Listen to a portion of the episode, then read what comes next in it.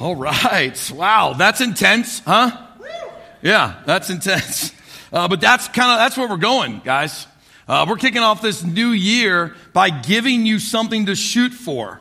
All right. This new year, as we kick it off, I know that many of us, just from our human mindset, that we want to set like some things that we want to go after. So we got some things that we want to conquer or tackle in our lives. And so what we want to do as a pastoral team is we want to put some spiritual targets on your board so that you can start reaching out for those. That's what we want to do. Those happen to be called chains. Chains that we need to kind of go after and we need to break in our lives. So my name's Jeff. Glad to have you here with us. If you're new with us, wow, you came at a great time. If part of your new year was like, I want to get plugged into a church, I want to thank you so much for choosing New Life and for being here with us. I got a chance to meet a guy earlier. You know, this is first week here. What a privilege it is to, have walked through these doors this particular Sunday here at the beginning of the year, which, by the way, it's the first Sunday of 2018. Welcome. Welcome. Yeah. Some of you are thinking like I've been thinking like, wow, I'm just surprised 2018's here, right? Like I didn't think we would even make it this far. And so, look, as we jump into this series, you're going to find out a number of things about yourself. These are not demoralizing. These are not defeating.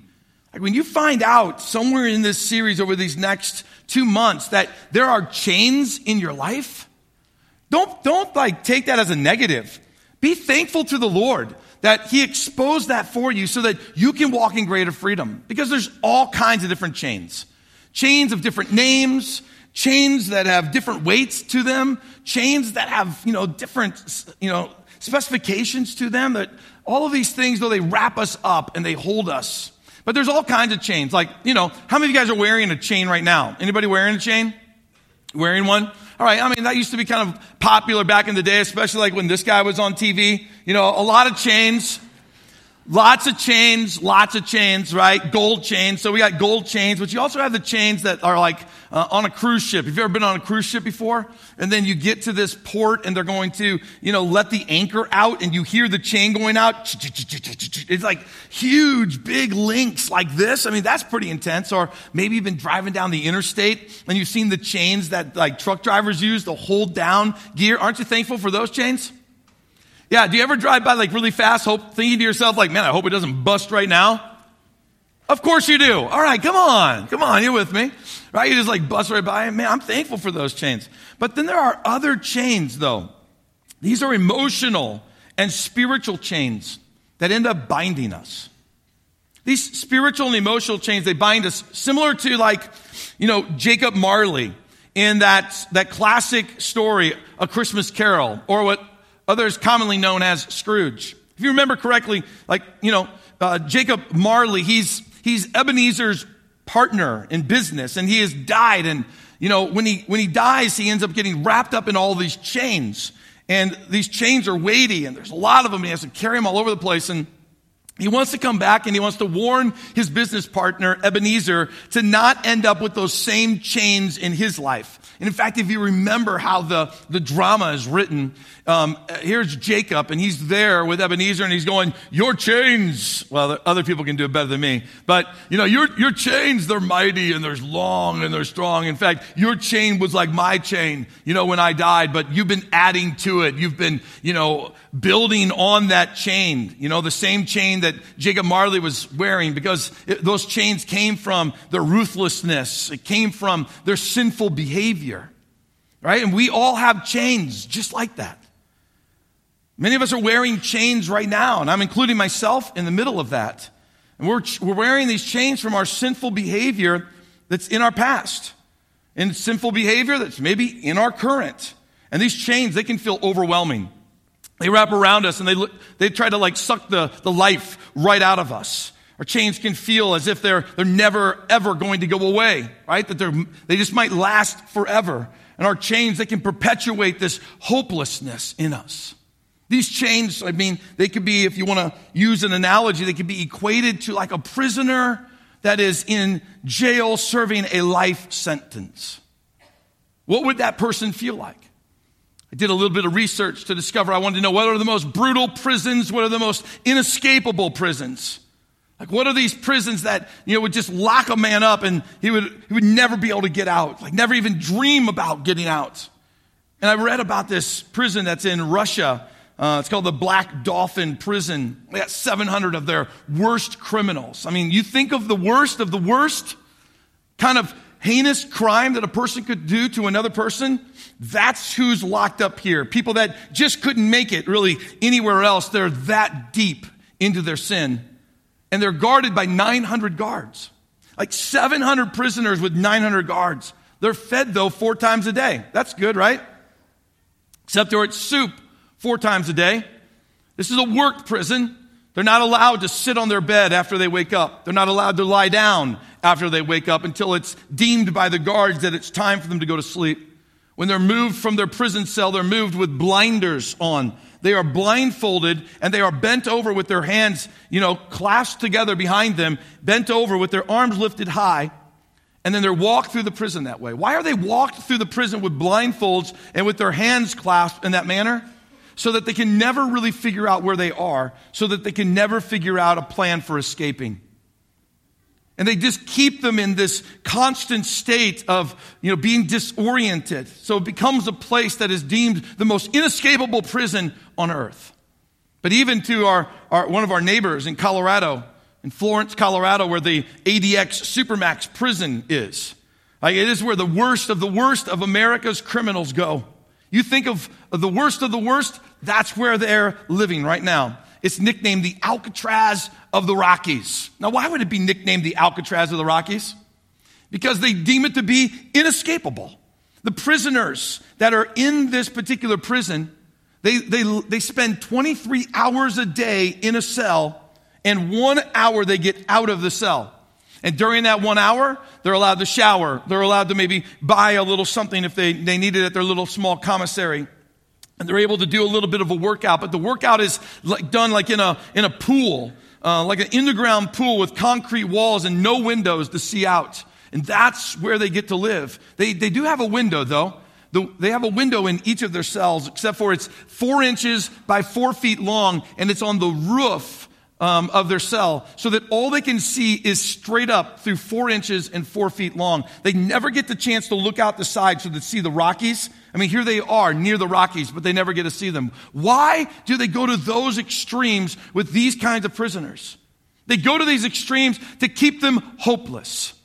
That's the one thing that men that are in these conditions, you know, they have to wrestle with the most is this hopelessness, this extreme lockdown, this disorientation, knowing that this is where they're going to spend the rest of their lives, never really being able to try to figure out where north, south, east, or west is. Hopeless.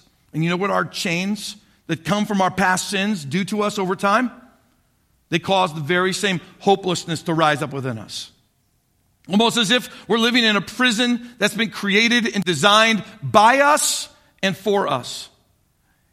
And at times it feels like it's an inescapable prison, a prison of chains that seem as if at times they grow stronger and stronger as the days and the weeks and the years go on, instead of weaker and weaker like we're hoped for, or like we read in God's word and like we hear preached. We want that freedom so bad, but it seems as if the more we pray for the freedom, we get this false sense of peace, and then the chains all of a sudden 2 or 3 days later, they cinch back down around us, almost with a death grip, sucking the very life out of us. And as we walk through this series, we're going to be looking at different types of chains that are wrapping themselves around us, binding us up, keeping us from living the life that God created for us to live. And by the way, all of us have these chains. So today, what I'd like to do is take a unique look at these chains. I want to look at them, though, from one perspective: past chains. Chains that we've carried for possibly decades. Chains that we have carried for long periods of time in our life. And these chains, the reason why I want to talk about them is because chains from our past, they reek with shame. They reek with shame. Now, just to give you a little idea of how powerful this statement is, I really didn't want to even use the word reek with shame. I felt like maybe that's a little too, like, easy. So my first title for this point ended up being Chains from Our Past Vomit Shame. Because I wanted you to get inside of your mind, inside of your heart, a disdain for the chains of our past that are reeking with the shame. See, for many of us in this room, as I look around and I consider those who are worshiping with us in North Platte, our sins from our past have been forgiven by God. You know, I mean, if you've attended around here at any length of time, or you've been a Christian for any length of time, then you would have been challenged with the idea of bringing your sin to the Lord so that he can forgive them. That's not the chain that I'm talking about. In God's perspective, he broke the chain already. It's that it's not so easy for us to forgive ourselves. That's the chain that ends up wreaking the shame. And you know what? If we don't deal with that, Satan loves it, because he loves to take our past and he loves to hold it up in our face. And when he holds it up in our face, it's like as if he's holding up a dead corpse, and he's shaking the chains of the dead corpse in front of us. Because through God's eyes and in a spiritual sense, the sin has been forgiven. The chains have been broken. And Satan grabs hold of this and he shakes it in our face. And we look at it and we go, yeah, that's who I was. And that you kind of like bring those chains upon yourself, and you wear them, even though they're dead and even though they've been forgiven by God. But Satan just tries to deceive us so that there's a weight upon our lives that keeps us at a distance from God. Let me just give you an example of what I'm talking about. In Luke chapter 7, Jesus is invited over to a Pharisee's house. A Pharisee's a religious leader. In fact, there wasn't just one there. In fact, Jesus was brought into a group. We got set up. Set up by people that hate him. Set up by people that think that he's against them, set up by people who are threatened by his leadership. And he walks into this room of people that have these preconceived ideas of who he is and what he's doing, and they're there to set him up and to trap him. And it's in this environment that something profound takes place. Here's what happens. Luke chapter 7, verse 37 says that when they're meeting there, when a certain immoral woman from the city heard that he was eating there, she brought a beautiful alabaster jar filled with expensive perfume. Before we go farther, what type of woman was it? Okay. Now, I just want to draw attention just for a moment, okay? Because this could easily have been a man. In this moment of time and history, it was a woman who walked through the doors. This woman represents us. Right? This woman is an immoral, the Bible says, or living in sin, a sinful woman, some other versions say.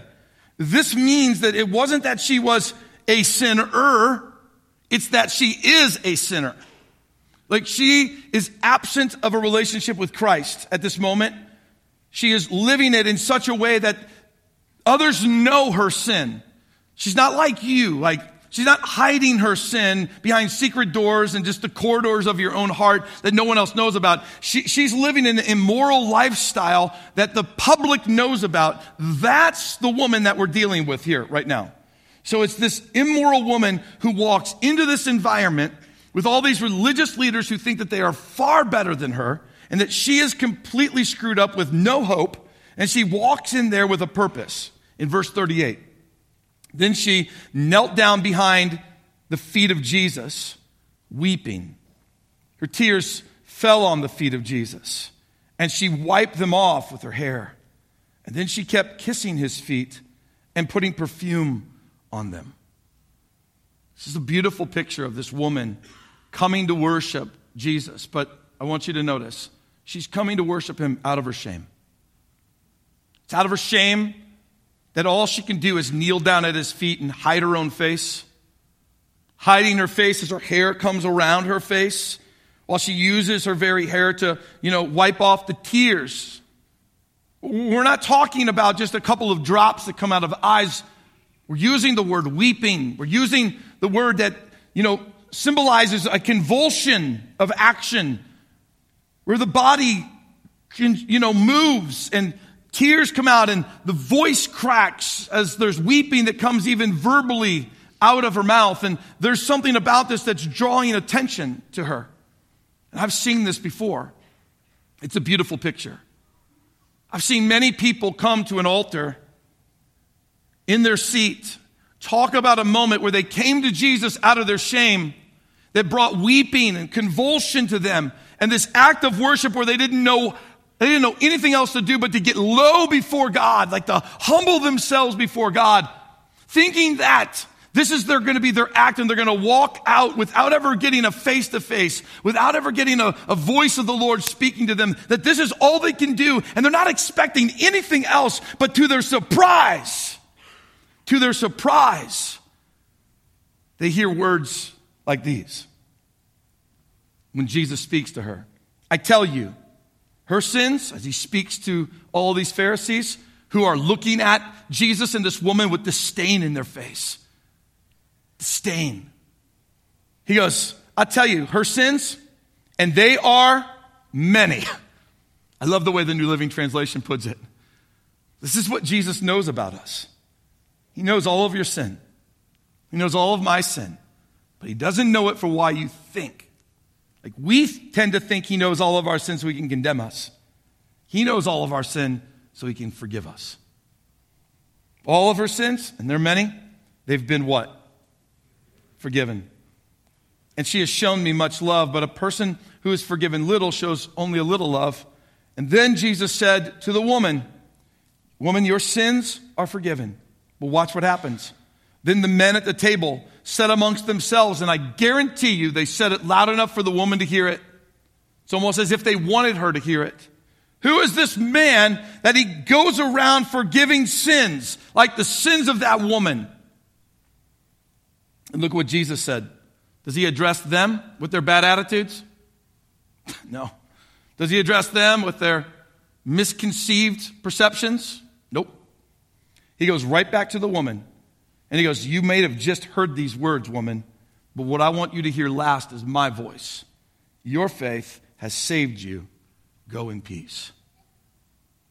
See, those are the words of one who came to break the chains. Those are the words of one who sees our chains, who sees our fault, who sees our sin, and is quick to offer forgiveness. In fact, not just forgiveness, but freedom. How radically different is that from these religious leaders, which could be us as well? How radically different is it? It's like two opposite universes. It's like two opposite planets. It's like two things that couldn't be more polarizing from one another. Jesus offers freedom from sin. What does the religious person do? They scoff at it. And the real question here in this story is this. What does the woman do now? What does she do now? Does she walk out of that room with her newfound freedom? Or does she walk out of that room with the voices of the condemning echoing in the corridors of her heart? Which one does she do? It's all going to come down to trust, isn't it? It's going to come down to trust. She's going to have to be just like when we did some of those exercises at different times of our lives with these trust falls, if you've ever done that before, where you stand on this ledge and everybody that you hope loves you is behind you. They're holding arms with one another. And it's one thing to know that the group is standing there waiting to catch you. And so you look over your shoulder and you can see them. But it's another thing to let go and start to fall. You know the difference, right? It's the same thing for this woman, right? We don't know what she did, but I can guarantee you this. Her newfound freedom, it hinges on leaving the chains of her past at the feet of Jesus and not carrying the shame and the weight of that shame. She has to let go of the chains and let go of the shame. She needs to live out what 1 John 1, 8 and 9 says, where it says, if we claim that we have no sin, then we're only fooling ourselves and not living in the truth. Which, by the way, we all have chains. If you claim that you have no chains, you're only fooling yourself and you're not living in the what?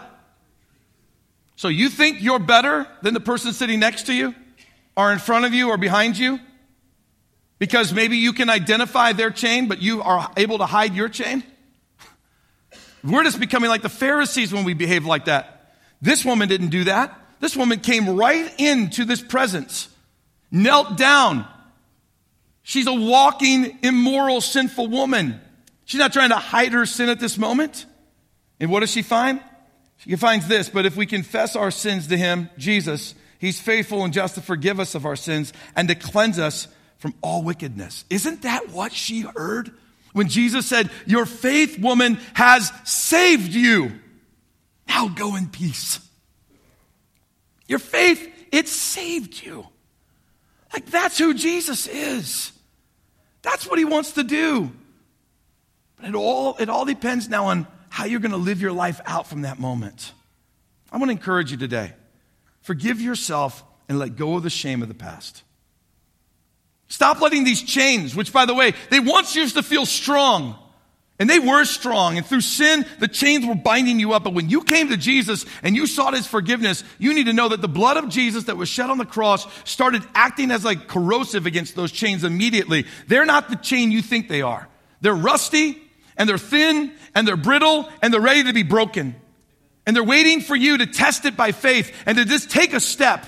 Because some of you have taken steps before and you felt the chains pull you right back. But I'm telling you today, what Jesus did on the cross is there to set you free once and for all. It's time to forgive yourself and to let go of the shame. And for some of you, you've never brought your sin to Jesus. I want to encourage you today. Bring your past sin to the feet of Jesus and leave it there. Leave it there. Because if we don't, then listen, our chains, the chains from our past, they will perpetuate the mundane in you. And that's not the way God called us to live. See, when the shame of our sin is allowed to control us, here's what we do. We run to the fringe. We run to the edge, the mundane. We run to the safe. We run to what we can control. Christianity was never designed to be something that you controlled. It was always something designed for us to surrender to so that he controlled. But the mundane, the chains of our past, they leave us with no option but to try to be in control of ourselves. And for many, Christianity has just become a mundane ritual of activities. Of just me, with a shelter cloud of shame that comes over us that keeps us from being intimate and close with God. But listen, going through the motions of church without the closeness of God, that's the sin in it all. Because Jesus is the one who purchased the price to break the chains. He's the one who goes, I want closeness with you. And what does Satan want? He wants shame from our past chains that keep us separated from God. And that's what shame does. It perpetuates the mundane, and it builds this barrier that keeps us at a distance from God. Oh, we know him. We know about him. We can quote scriptures about him. We can worship him in song. We can attend church Sunday after Sunday. But there's this distance. There's this cushion that's built between the two of us. And so what do we do to try to build the bridge between us and God? We try to do it ourselves instead of recognizing that the cross is the bridge. And so what we do is we punish ourselves for our shame. The shame of the chains that we have yet to forgive ourselves from. We punish ourselves. Like, I don't deserve anything better than what I have. Like, I don't deserve to be any closer to God than what I am right now until my chains can be completely set free. And we dream and we hope and we long for a day where something supernatural might happen in our future so that then we can be free of the chains and we can truly experience the joy that we perceive that others are experiencing. But nothing ever happens. And this false, satanic, manipulated lie, it continues to perpetuate this mundane, lifeless Christianity in us. And we can quote scriptures like John 3:16, but then we forget the power of verses that come right after it in John 3:17. For God did not send his son into the world to do what? To condemn the world, but to save the world through him. The mundane comes from the lingering effect of condemnation in our lives. Condemnation is Satan grabbing the corpse again from our past that's dead and it's rotten because Jesus set it free and it died that day. And he holds this rotten, dead corpse up and he shakes it in front of your face today with condemnation. And all you can hear is the chains of your past. You can't hear the whisper of the Holy Spirit who says, well done, son. Well done, daughter. And then your normal gets rocked. Instead of your normal being, a life that's filled with the passion and the joy and the fullness of the Holy Spirit that causes you to take radical steps of faith, you've drifted to the fringe and to the safe. You drift to the mundane. See, that's what the chains of our shame from the sin that we've yet to forgive ourselves from and let go of, what it does to us is that the chains of our past, it distorts our normal. So I'm here today to remind you of what your normal is supposed to look like. Your normal is to be close to God. Your normal is to know the love of the Father without doubt. Your normal is to experience the joy of knowing that Jesus has set you free and that you are free indeed. Your normal is to trust that God has His best for you. And your normal is to take radical steps of faith. And your normal looks nothing like mundane. In fact, your normal, it isn't self-centered. Your normal isn't, walking in fear. Your normal is free from the chains of your past. Your normal is helping to break the chains of others. Your normal is freedom in Jesus' name. Your normal looks nothing like mundane. That's your normal. And today is the day where I'm calling you to wake up.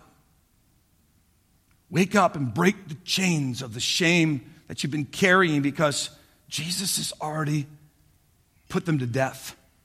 And the rattling of the chains is the dead corpse that the enemy is trying to shake in front of you. I would encourage you to bring your chains from your past to Jesus this morning and let him take them once and for all. He wants to break your chains because He loves you and He paid the price for you.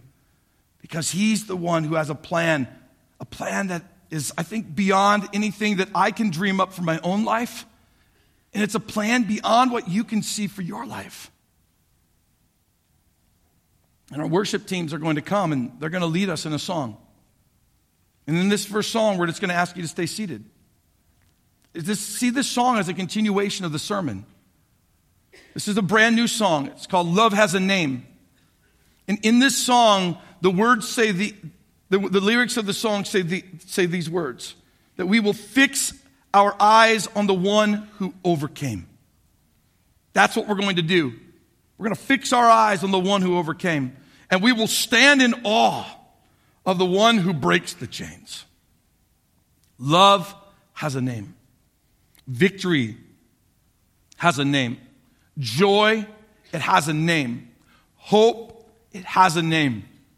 His name is Jesus. I'm going to pray. When I get done praying, you just stay seated until the worship team invites you to stand and worship.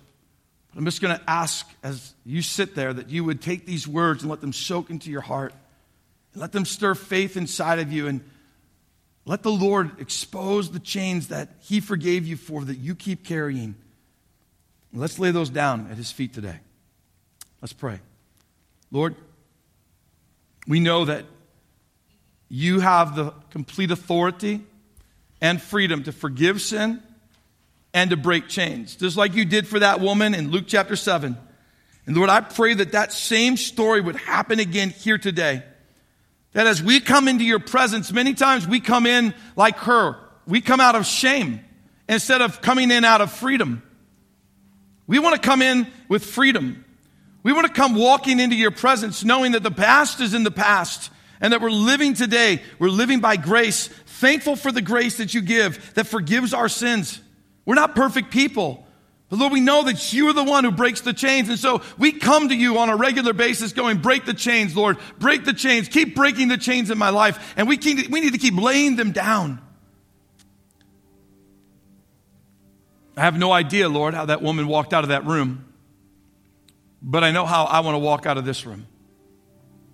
I want to walk out of this room, the chains of my past, laid down at Your feet, once and for all. I pray that for this congregation. Lord, that's what we would do, not just want, and that we would leave them there. That we would walk out of this room with a profound sense of knowing the depth of Your love for our life. Beyond just the words that You love us, God so loved the world, beyond that, I'm talking a personal encounter with the presence of the living God who shakes us to the core, kills the corpse of our past, opens up our eyes and recreates a new normal. A normal that is close to you, filled with passion, intimately knowing you and knowing your heart for our lives. Whatever right now stands between us and that, whatever's racing through our mind right now that would keep us from encouraging and an inspiring moment with your spirit, I pray that that voice would be killed right now in Jesus' name. Whatever lie that's coming from the pit of hell itself right now that's trying to kill, steal, and destroy, I pray that would be crushed in Jesus' name. I pray that the shaking of the corpse, our ears would grow deaf to it, and our ears would come alive to the voice of your spirit today. We pray that in Jesus' powerful name. Amen.